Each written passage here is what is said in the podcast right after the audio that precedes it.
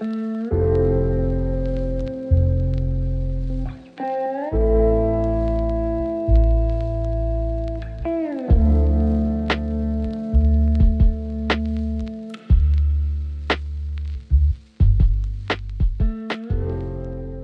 σας. Είμαστε εδώ για ακόμη ένα επεισόδιο του Only the Light Remains. Προσωπικά νιώθω ευγνώμων για τη δυνατότητα που μου δίνεται να επικοινωνώ μέσα από αυτό το podcast με όποιον θα θελήσει να το ακούσει και να βρει μια παρέα σε μια περίοδο που οποιαδήποτε επαφή πρόσωπο με πρόσωπο θα λέγαμε είναι αρκετά δύσκολη.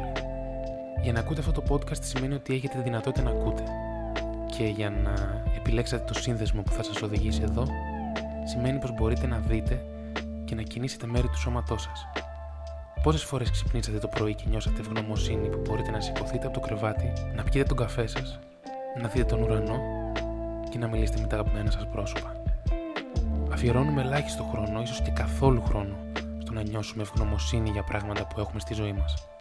Υπάρχουν πολλές καταστάσεις που δεν μας το επιτρέπουν.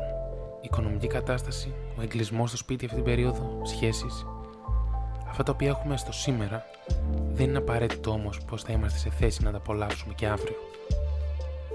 Ανησυχούμε περισσότερο για τη σωματική μας υγεία και αφιερώνουμε μόνο χρόνο στην άθληση και τη σωματική άσκηση. Πόσο χρόνο αλήθεια αφιερώνουμε στην ψυχική μας υγεία; Θυμάστε την τελευταία φορά που εκφράσατε την ευγνωμοσύνη σας για τα πιο απλά καθημερινά πράγματα, ή έχετε χαθεί στο λαβύρινθο της καθημερινότητας; Η ευγνωμοσύνη που μπορούμε να εκφράσουμε μπορεί να μας προσανατολίσει στα πράγματα που έχουν αξία στη ζωή μας.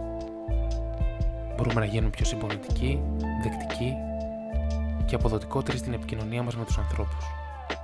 Μπορούμε να αντιμετωπίσουμε τις συνήθειες του νου που μας αποτρέπουν να είμαστε ευγνώμονε. Άλλωστε, όπως μάθαμε να επαναλαμβάνουμε τις ίδιες προβληματικές σκέψεις, με τον ίδιο τρόπο απαιτείται η εκμάθηση νέων τρόπων αντίληψης της ζωής μας.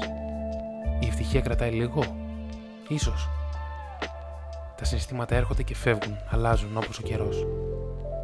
Όμως η συνειδητοποίηση των πραγμάτων που μας έχουν οδηγήσει στο συνέστημα της χαράς είναι ικανή να μας δώσει ένα μακροπρόθεσμο αίσθημα ικανοποίησης.